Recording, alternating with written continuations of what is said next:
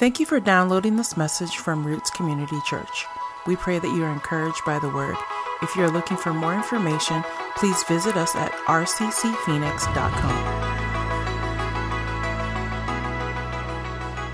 Tonight we're going to be talking about the final piece of armor, the sword of the Spirit. I say final because it's final in the list, not of least importance. It's actually one of the more important things we have.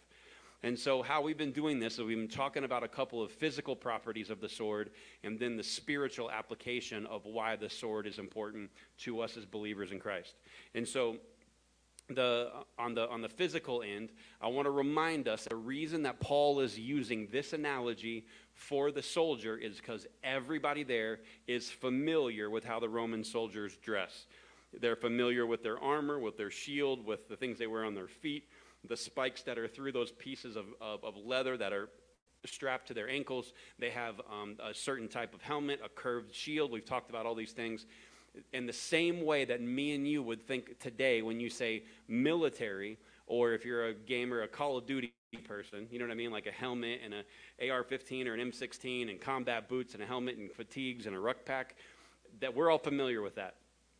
That time period is equally as familiar with um, the Roman soldiers and what they wear. So that's why he's using this analogy. So when we think soldier, let's don't think American modern soldier, but think the Roman soldier and how they operated, okay? So the soldier's sword, first line of your notes, the sword was called the gladius and had a ridged handle, ridged handle for the soldier's fingers to grip. Um, it was not a smooth handle. If you've uh, fired a firearm, there's some of them that have smooth handles. Some of them have ridges so your fingers can lock in easier. Um, this was a ridged handle because they were in all types of in- environments rain. Sometimes they fought in snow. There's blood, there's sweat, there's a lot of things to go into um, that, that thing coming out of your hand. And they wanted to make sure that they had a firm grip on the sword. Okay? The second line the gladius, this sword, was shorter in length, measuring 18 is the first line. The next one's to 24, 18 to 24 inches. And it was intended for use in crowded areas or while in military formation. Now, if you talk to me um, about sword fights, I immediately think of movies, right? Like Star Wars, like laser swords. Is that the wrong one? Is that Indiana Jones? Did I get it right? But yeah, was, I mixed the two. Thank you, Ryan, um, our resident uh, expert on the Star Wars stuff. Um, but I always think of stuff like um, uh, Lord of the Rings like the movie, you know, like Braveheart or some kind of thing like that, where the handle itself is like two feet, and then the sword's like five feet, and it makes this big whoosh when they swing it around and they're chopping things and all that kind of stuff. This is not the picture of the Roman soldier. This, this gladius, this sword, is 18 to 24 inches, a foot and a half to two feet long, and it was, it was um, designed to be a massively destructive weapon. Next line of your notes the sword was also double edged, double edged to inflict major damage. Now, I always wondered what this double edged meant as a kid, and I figured this out later on that um, if you don't know what double edged means, let me explain to you real quick how my mind would process it. Um, anybody in here a steak person? Yeah? Steak people? Okay. So you know what a steak knife is, right? Most Christians are steak people. That's a side note. That's not a note. It's just a free little messenger for you. Um, there's a steak knife, right? And on one side, it's sharp and edged. That's single edged utensil. The double edged has that equally sharp bow on every side, on both sides. This was so that they could thrust the sword into the midsection of their enemy and move in any direction and damage massive, deadly damage happened on any direction. It wasn't like you could only swing it this way because it only had one sharp side. You go back and forth however you needed to, and thrusting and penetrating was important to their war style, the style of their warfare, and so both sides needed to be sharp. Um, so this was a massively destructive tool. And these guys were trained specifically on how to handle the sword. So, let's move from the physical sword to the spiritual application Paul's getting at here, and what I'm going to call the believer's sword, the sword of the, the, the sword of the Spirit. I want to look at five things really quickly that the sword of the Spirit um, does for us as believers and as people who follow God. So the next line you notes the believer's sword is the word of God. How do we know that? Verse 17. Take the sword of the Spirit, which is the word of God. Scripture is the sword of the Spirit. That is what he's talking about here. So, number one of the five things we're going to go through tonight that the sword does for believers. Okay? The sword, number one, it exposes us. It exposes us. Hebrews chapter 4, verses 12 through 13. For the word of God is alive and powerful. It's sharper than the sharpest two edged sword, cutting between soul and spirit, between joint and marrow. It exposes our innermost thoughts and desires. Nothing in all creation is hidden from God. Everything is naked and exposed before his eyes, and he is the one to whom we are all accountable. I don't know how sharp something has to be to divide two invisible things, soul and spirit, but it better be pretty sharp. Like I've seen these like Japanese blades that have been worked on for a long time, like they hold straight out and they lay like a piece of cloth or paper across it and it just they don't even hit it. It just falls and just it's so sharp it just se- it separates. That is nothing in comparison to what he's trying to describe here. He's telling us that, in, in kind of a metaphor and, or analogous sense, that this does a deep work. So, next line in your notes Scripture gets down to the root of our actions and intentions. Scripture gets down to the root of our actions and intentions. It doesn't take into consideration the excuse you gave for what you did, it takes into consideration the real intent that lies in the dark crevices of your heart, the real intention of why you did that thing. The reason you acted in that way or talked in that manner. It may be because, oh, I'm presenting this reason, but there is a real reason that's down in our heart. And Scripture gets all the way past that nonsense, all the way to the root, and exposes it. What that means is a little, on a little more personal level, next line in your notes. God can see past your lips and read your heart. God can see past your lips and read your heart.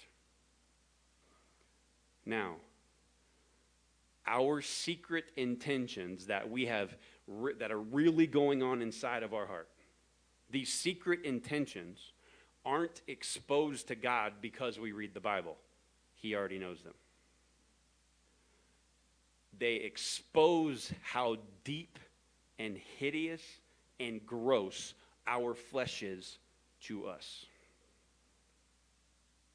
It exposes us to the truth and when we look at our life in comparison to the truth of the gospel, we see we knew we were bad and we kind of glossed over some things. But when we look at those specific things that we did, that we said, that we acted, that we consumed, the places that we went, the things we watched, the things that we participated in, whatever that is, the deeper you get into Scripture, the more realize I was further gone than I knew.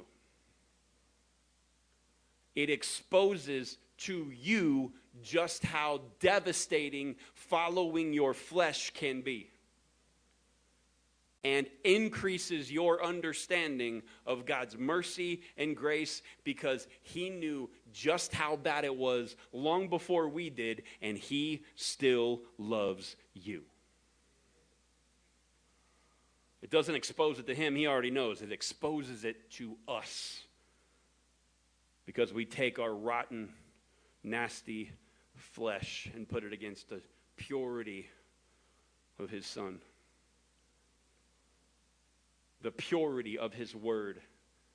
And we realize I could never earn it back. I can't. we realize just how exposed we are to God when we read Scripture. Next on your notes Scripture reveals if we are living up to God's standard. That's the first thing it does, it exposes us. Number two in your notes, the next thing that the sword of the Spirit, the Word of God, does is it keeps us. It keeps us. I want to read this passage and then talk about four quick ways that this, the Word of God keeps us. And that um, this passage is Psalms 119, 9 through 16. This is the psalmist, the songwriter. It's a, uh, uh, what we would classify in today's um, uh, society as an artist talking to God. How can a young person stay pure? By obeying your word. I've tried hard to find you. Don't let me wander from your commands.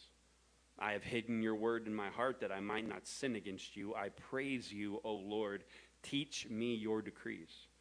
I've recited aloud all the regulations you've given us. I have rejoiced in your laws as much as in riches. I will study your commandments and reflect on your ways. I will delight in your decrees and not forget your word. How does the word of God keep us? There's four little bullet points, real quick. The first one is this it keeps us pure. It keeps us pure. How do we know? First line of that passage. How can a young person stay pure? By obeying your word. His word keeps us pure. The next thing, next bullet point. Two words. It keeps us on track. It keeps us on track. Next line of the passage. I've tried hard to find you. Don't let me wander from your commands. If you told me to go north on the I 17 in the middle of the summer, hallelujah, to get away from this sweltering heat so I can get up to Prescott and be in the shade of the pine trees, do not let me pull off on Happy Valley Road or Cave Creek or any of those roads and stay down here because you've instructed me to move away from a place that I'm trying to get away from. Keep me on track, following your directions, following your guidelines, not taking any of these off ramps, if I do, there's grace to get me back on, but I don't even want to experience that. Keep me on track. How do we do that? His Word. The third thing, third bullet point, it keeps us from sin. It keeps us from sin. I've hidden your word in my heart that I might impress all of my non Christian and Christian friends, that I can recite chapter and verse of all these words and that were in the Bible. Oh, no, that's not it. That's the. That's the American Church version. Here we go. The real version says, I've hidden your word in my heart that I might not sin against you.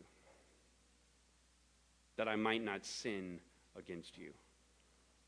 Why are we trying to remember his word so we know what's right and wrong? We know his commands, and it keeps us from sinning against him. And the last thing, the fourth point, it keeps us focused. I've recited aloud all the regulations you've given us. I've rejoiced in your law as much as in riches. I will study your commandments and reflect on your ways. Reflecting on his ways means I'm stopping what I'm doing, I'm eliminating distractions. I'm not studying like I do in high school or the first part of college where I'm just trying to pass the test and I'll never use any of this stuff again ever in my life, which was my situation, maybe not yours, but which I just kind of wanted to get through the test and move on and not remember any of the things. He's saying, don't just study to accomplish something or check off some test on your box study it, and then think about it. Reflect on it. Focus on His Word. Give it time after you pray to sit there with it. Silence is not a bad thing in your prayer time. It's not. You get to listen and meditate on His Word. It keeps us focused. This is not this message is not an attempt to get all of us to make some crazy commitment to memorize chapter and verse from the front of the Bible to the end and know everything in a certain translation, how it all goes, and, and that's going to be the goal of your life. No. Why? Next on your notes. Knowing chapter and verse scripture references doesn't earn us bonus, bonus points in heaven. Knowing chapter and verse scripture references doesn't earn us bonus points in heaven. You cannot earn God's grace or entrance into his kingdom. That is a work of grace. However, you might, you might stop for a second and go, Matt, it sounds like you're telling me not to memorize scripture. Oh, no. That's not what I'm saying at all. But I am saying that it's more important to understand what the scripture is communicating than have the ability to pop it off in your favorite version, line by line, word by word, not missing a word, not knowing what any of that means. I just was able to recite it. It doesn't say I was able to recite your word, so I might not sin against you. It says I had hidden it in my heart. I have to remember it. If you memorize it chapter and verse, great. I hate you, but great, right? like I, I don't I don't hate you. It's just I can't do that. I want you to memorize his words, but I want you to understand what's being communicated before the excellence of the recital. It's got to be hidden here so you don't sin against him. Knowing what those words mean, what our responsibilities are, and how God's word is implemented in our life is vital. Why? Because it keeps us. It keeps us. The third thing, sword of the Spirit does, it defends us. It defends us. After Jesus was baptized and before he started his ministry, he had a time where he was led into the wilderness for a temptation and a trial. And this is uh, outlined in these next 10 verses we're going to go through real quick Matthew 4, verses 1 through 10, but we're going to pause in between a couple of them. So um, let's read about what happens to him before he starts his ministry. Then Jesus was led by the Spirit into the wilderness to be tempted there by the devil. For 40 days and 40 nights he fasted and became very hungry. I have not fasted 40 days and 40 nights, but I think if I did, very hungry would be an understatement, I'm pretty sure. so he's massively, massively hungry. During that time, the devil came in and said to him, If you are the Son of God, tell these stones to become loaves of bread. But Jesus told him, No. The scriptures say, People do not live by bread alone, but by every word that comes from the mouth of God. Next line in your notes. Jesus knew and used scripture. Jesus himself knew and used scripture. Let's keep going and see what happens next. this one will really cook your noodle. Matthew chapter 4, 5 through 7. Then the devil took him to the holy city, Jerusalem, to the highest point of the temple, and said, If you are the Son of God, jump off. For the scriptures say, He will order His angels to protect you, and they will hold you up with their hands, so you won't even hurt your foot on a stone. Then Jesus responded, The scriptures also say, you must not test the Lord your God. Did you see what happened right there? Next line in your notes. The enemy, the enemy knows Scripture, but distorts it, distorts its meaning, and uses it to serve self. The enemy knows Scripture, but distorts its meaning and uses it to serve self. Your enemy is cunning and deceptive and very well practiced at fooling human beings. And it is there is no tactic that's beneath his dignity, including trying to take a lie, dip it in a thin candy shell of the truth, and try to get you to bite. That includes twisting God's word. We live in a time like I have not seen before where people twist his word to no end. We have to know when it's being twisted. Next sign in your notes. We must be familiar enough with Scripture so that we can recognize when it's being twisted and abused. We must be familiar enough with Scripture so that we can recognize when it's being twisted and abused. if we know it and use it correctly, it can defend us when someone uses it the wrong way. Number four, we must, or no, I'm sorry, it, um, the next thing that it does is it arms us. It arms us.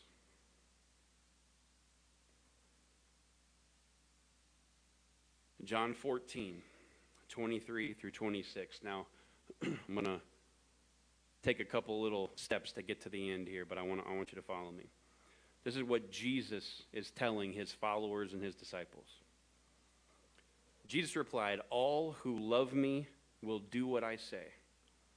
My Father will love them, and we will come and make our home with each of them. Anyone who doesn't love me will not obey me, and remember, my words are not my own. What I'm telling you is from the Father who sent me. I'm telling you these things now while I'm still with you, but when the Father sends the advocate as my representative, that is the Holy Spirit, he will teach you everything and will remind you of everything I have told you.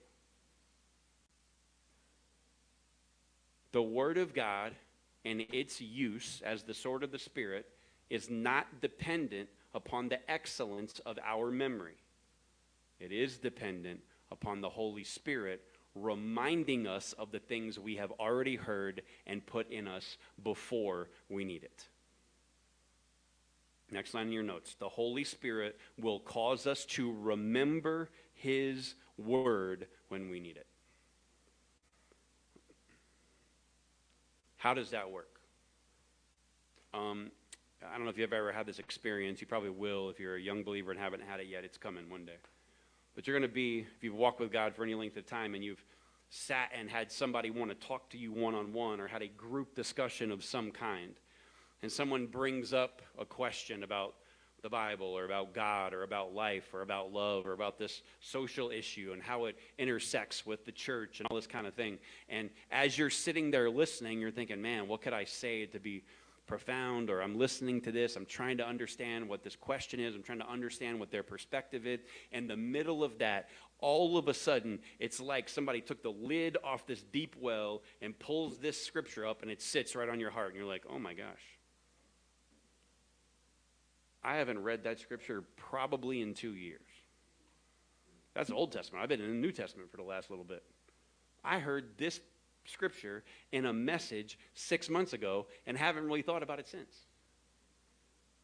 But it pops up in that moment. Because here's what's happening you are trying to correct or answer or eliminate a lie of the enemy. A lie of the flesh, a lie that is coming about that could sit incorrectly in someone's understanding and create a whole false belief. When the Holy Spirit reminds you of something, get this picture. He's basically unsheathing your sword and handing it to you. Hey, use this one. Cut low on this one, not high. It'll work better. In this particular scenario, go straight. Don't go roundabout, go straight at it. Here's the scripture. You're not attacking the person. You're dealing with the influence on the mind and heart of an unbeliever that is from the enemy.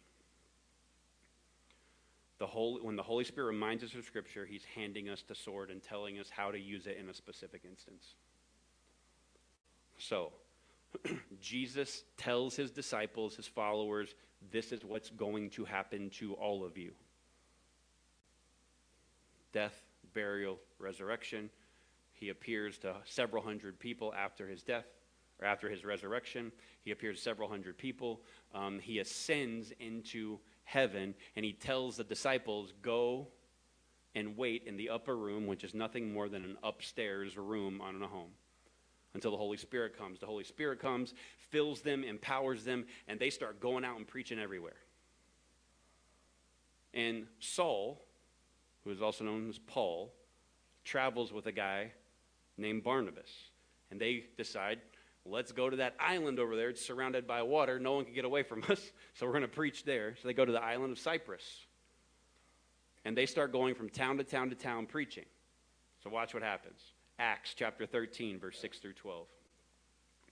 Afterward, they traveled from, a ta- from town to town across the entire island until they finally reached Paphos, where they met a Jewish sorcerer, a false prophet named Bar Jesus.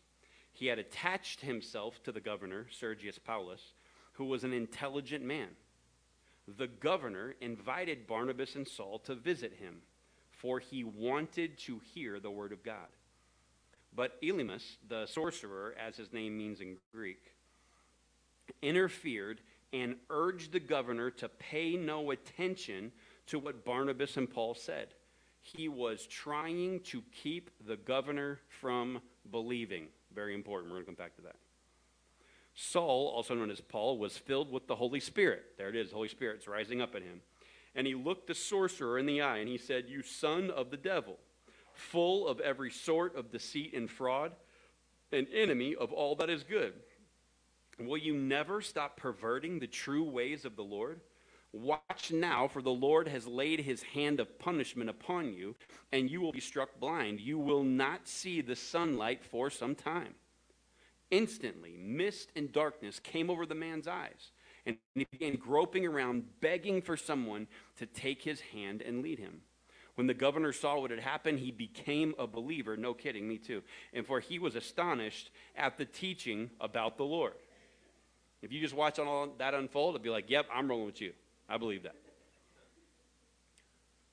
So, what did Jesus say to his followers? The Holy Spirit's going to come. He's going to remind you of the things I said. Paul was not there when Jesus said that. We don't have any indication in Scripture that he ever met Jesus. He was a young man when Stephen was stoned, and he grew into someone who would eventually kill a whole bunch of Christians. This is after Christ died and resurrected. Paul didn't hear those words. Somebody told him what Jesus said. And they told him the words of God, and they stuck with him. And in that moment, Paul fills with the Holy Spirit. He's filled with the Holy Spirit. The top comes off, and he remembers. Jesus told his disciples, This is how I deal with these spirits. We have been given power over these things. And so he deals with the man uh, on a temporary on a temporary level. He's blind. He doesn't say he's permanently blind. He says he's blind for you won't see sunrises for a while. That means there's going to be an end to this. There's there are repercussions to your actions. However, what he's really dealing with is the influence, the spiritual influence behind the man who is trying to do one thing. What was the line I said we were going to come back to? He was trying to prevent him from, he, from becoming a believer. The chief job of our enemy is to prevent people from becoming a believer. And one of his most effective strategies is shutting us up one of his most effective strategies, let me use the analogy, is convincing you don't pull that sword out right now. It's not the right time. They don't want to hear it, they don't want to listen. They're going to mock you if you tell them the truth. You step out and say, I'm a believer in Jesus, and that's not what the Bible says. I'm sorry that's been your experience in a quote unquote church, but the Bible I read and the, and, and the God that I serve doesn't act like that. He doesn't say that. He doesn't do whatever the thing is that, that was done wrong to you. That's not how He operates or instructs us as His children to operate. No, don't say all that. Keep that sword in its sheath. He tricks us. Why? Because we want to be liked. I don't want people to look at me funny. I don't want people to look at me and be like, bro, again, it was this Jesus thing again. I already told you I'm not coming to your church. No problem. What is the goal? To intimidate us into keeping God's word to ourselves. You've been armed with God's word. The goal of the enemy and the one who the enemy influences, Elymas, is to prevent, he was trying to keep the governor from believing. But Paul and Barnabas engage in true spiritual warfare. And you may have grown up in church and heard that phrase a lot. But spiritual warfare is not shouting at demons. Spiritual warfare never results in people in a room looking at you and going, dang, that dude's got a gift. When that guy prays, it's powerful. It's like the kingdom of hell is shook. I'm going to listen to him from now on. If any spiritual warfare ends with the glorification or the celebrating of a man, it is wrong. Next line in your notes spiritual warfare should result in freedom that leads to salvation it results in freedom that leads to salvation. We just saw Saul, or Paul, and Barnabas do this. What did he do? He dealt with the principality, the power, the spiritual influence that was at work trying to keep the governor from hearing the gospel. He deals with that. That's spiritual warfare. Shut him up, present the truth, and what happens? Somebody responds to the gospel and is saved. Am I saying that you don't continually pray for the freedom of a family member, a friend, or a loved one, or of a city, or anything like that. Not at all. But that prayer should be that every person becomes free from the lie, the stronghold, the blockade, the ignorance, whatever it is that's preventing them from seeing the gospel clearly and becoming a believer. We have people in our culture who have made a ton of money and in a, a massive career and become best selling authors trying to teach people that they understand the right way to deal in spiritual warfare, the right way to anoint the doorpost, the right way to say a thing. I'm not telling you those things are inherently wrong in and of themselves, but no man has the secret. You have been equipped with God's word, you have been given the power of the Holy Spirit. Every single one of us has been called into this life of a soldier by our enlisting officer who is Jesus Christ himself. You have been given armor, you have been given a sword, so go put it to use. For what purpose? So that people will be free to know Jesus. The goal is not for them to look at me and be like, I want to go to that church. No, because if it results in applause for me, guess what? It gets them nowhere. You just built upon a foundation that will not last. It won't. Salvation, the work of spreading the gospel, bringing other people from darkness to light, taking the truth of Jesus the hope, the joy of serving Him into the life of people who are bound in their sin. They're bound with a lie. They're bound from hurt. Whatever they're bound from, it doesn't matter. When we deal in spiritual warfare, it should lead to freedom that leads to an opportunity for salvation. You don't kick the devil's butt by screaming at his workers you, you go crazy on him when you take the gospel to somebody. Why? Why do all the angels in heaven rejoice when one person gets pulled out? Why? Because they know the enemy just suffered a loss. You have been given his word. He has armed you with it, so use it. Matt, kind of freaking me out here, man, talking about the spiritual warfare stuff. Like, I, I don't get up at night and not turn on the light if I go to the bathroom and it's late. I don't walk through my house because I'm a little nervous sometimes at, when it's dark. I like open the door and Jesus help me if it's dark because I need to make it to the first light switch. I'm kind of nervous on the spiritual stuff you're talking to me about. And how am I supposed to know if Scripture has been twisted?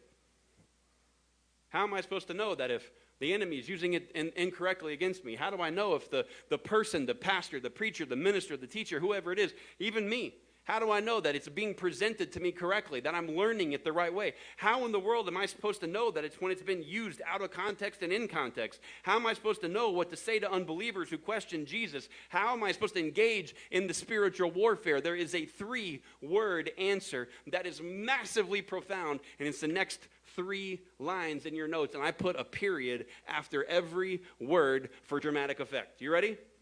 Here's how you do that. The first word is read. You probably know where I'm going. Period. Second word, the. Period. Last word, Bible. Period. Matt, you're telling me that if I just read this thing, even if there's parts of it that I don't understand and I got to ask questions about later, you're telling me that if I just read this thing, it's going to help me? Yes, number five, because the sword of the Spirit, the Word of God, number five, it equips us. It equips us. How do we know? 2 Timothy 3 16 through 17. All Scripture, all Scripture, all of it not just the New Testament, not just the Old Testament, not anyone who argues about what books should be in there. All Scripture is inspired by God and useful to teach what is true and make us realize what is wrong in our lives. It corrects us when we're wrong and teaches, it, teaches us to do what is right. God uses it to what? Prepare and equip his people to do every good work. The church participates in this preparation.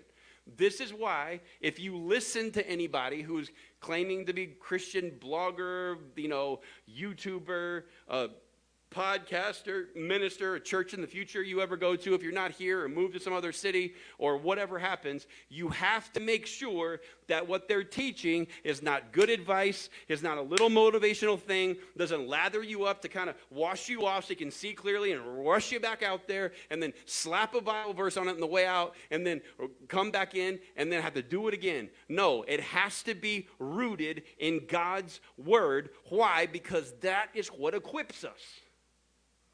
We have to present God's word so all of us know what is right and wrong. We know what to do. We know where it, it, it, uh, it's, um, it's a light into our feet, a lamp into our path. We have to be based on Scripture. Doesn't mean you don't have a word uh, that you can't use your own words. Doesn't matter. You don't have to talk in King James. Thus saith. No, none of that but it equips you. This is a quote from Polybius, a Greek historian who wrote of Rome's rise to world prominence. Listen to what he says about the soldier. There, uh, the legionary or the soldier, also called the gladiator, is thought of primarily as a swordsman, charging forward into the enemy and using his sword to thrust rather than slash.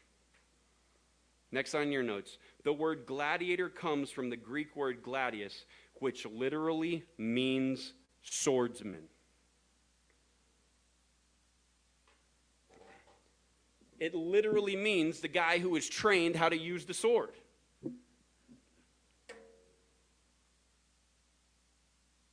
Without the sword, the very name gladiator is a joke.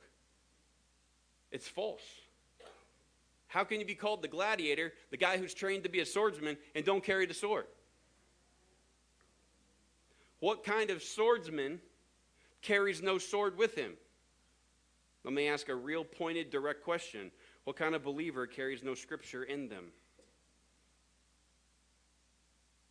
If you're somebody who says, Matt, I'm not really familiar with the Bible, I've been walking with Jesus for a long time, but I don't read a whole lot, you're all right. People, people are, are at different levels of coming along to do that. I'm not here to whip you. I'm not here to give you a sasa if you're Polynesian, a whipping if you're from the, you know, from the South, or to tell you to go to timeout if you're from California. If, I'm not here to do any of those things to you. Some of y'all get that joke on the way home. um, uh, sorry, Paul. Paul's here. My bad. I got to cut out the California jokes. He lives here now. Welcome, Paul. Um, I'm not here to give you a whipping. I'm not here to smack you and be like, what kind of believer are you that doesn't read your Bible? No, I'm telling you, maybe you didn't know that you are supposed to be trained on how to use God's Word. Why do you come here? To learn God's Word. What are we supposed to be teaching from this mic, from behind this, this makeshift pulpit, or, or whatever? What, what are we supposed to be doing? Presenting God's Word. We're supposed to tell you what it says, show you how it affects your life, and show you how to use it. And you're going to find more ways to use it, but you are coming here to be equipped with His Word and shown how to use it in every single life scenario. God has called you, not me alone, all of us, you included, to go into the fight for Him. You are carrying the truth of the gospel. Salvation protects your mind. The shield moves to the place that you need to, to endure the attack from the enemy. The belt of truth does not come off. His righteousness drapes over you. And when you get to eternity, he sees spotless, even though underneath, you and I both know none of us are. we are prepared with the message of the gospel with the preparation of the gospel of peace that are our shoes. And we have a sword to go do work for him. The goal is not to kill folks. The goal is not to nail them between the eyes and tell them what a wretched piece of trash they are. The goal is not to be like get turned or burned, sanctified or french fried. That's it. You know, there's not, that's not the goal. The goal is to present the gospel and to come at the spirits that are trying to prevent them from hearing God's word and give them the gospel. You have been armed, you have been commissioned. It is time for us to move. We got to do it. I'm a little passionate about this because this all led to this moment. You've been equipped, you got defensive armor on, you've been made in right standing with God. He's given you a shield. You can even use that for an offensive weapon at some points. But then he puts in your hand a sword, sharper than any two edged sword ever created, that gets down to the real reason we do what we do and exposes the work of the enemy in other people's lives. Please use your sword for more than insulting other people on the internet.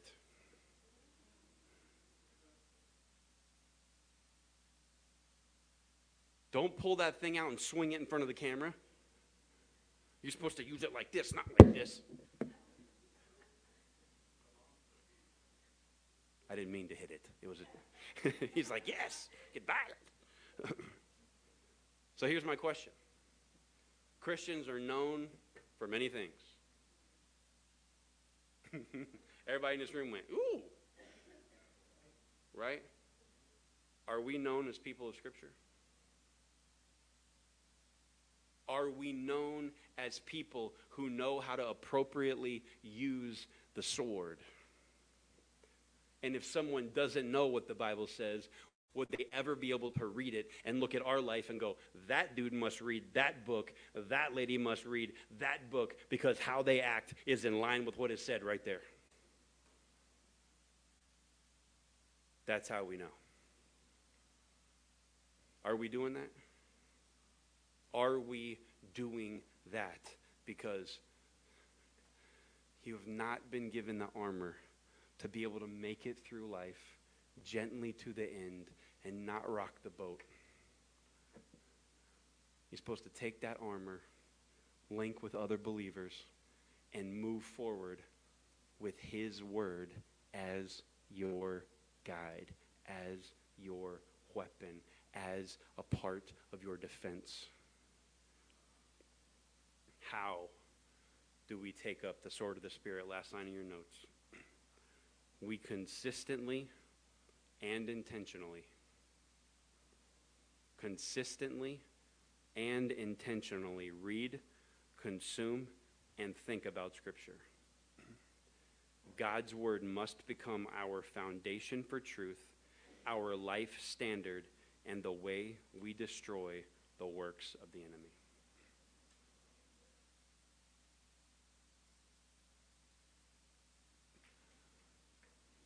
Matt, I don't have two hours a day to just sit down and read the Bible. Neither do I. Join the club. I don't even know if I can get through a whole chapter. Uh, that wasn't a prerequisite, it wasn't a requirement. Man, I can probably read five or six of those verses, and it's so profound to me. I got to stop right there. Then stop right there. Meditate on it, think on it. Ask the Spirit of God who's living inside of you, how should I use this? How should I put this to practice in my own life? And help me to remember this at the right time so I can communicate it to somebody else. You are not some weak, overmatched, overpowered group of people who come to church because you want to be a good community member. You are people who've been enlisted by your chief officer, Jesus himself, and equipped to go do his work. so if you're like, Matt, I'm not used to seeing you kind of go, woo, you kind of went up a couple notches tonight. Yeah, the preacher came out of me tonight a little bit, my bad. I'm not really sorry. I hope you understand what God has given to all of us to go do his work. And the majority of that work, that warfare, will not happen in this room. Do not suit up in your armor and shine it up and come in here to look real nice for everybody else and then go home and take it off. Take it off when you come in here. Woo! Woo! Need a little bit of refreshing. Cool. relationship, a gift from God, His Word, prominence and foundation, and serving Him when we walk out the door. All right, going back at it. All right, if you need me, I'm here. I'll stand with you. Suit back up and go. Do your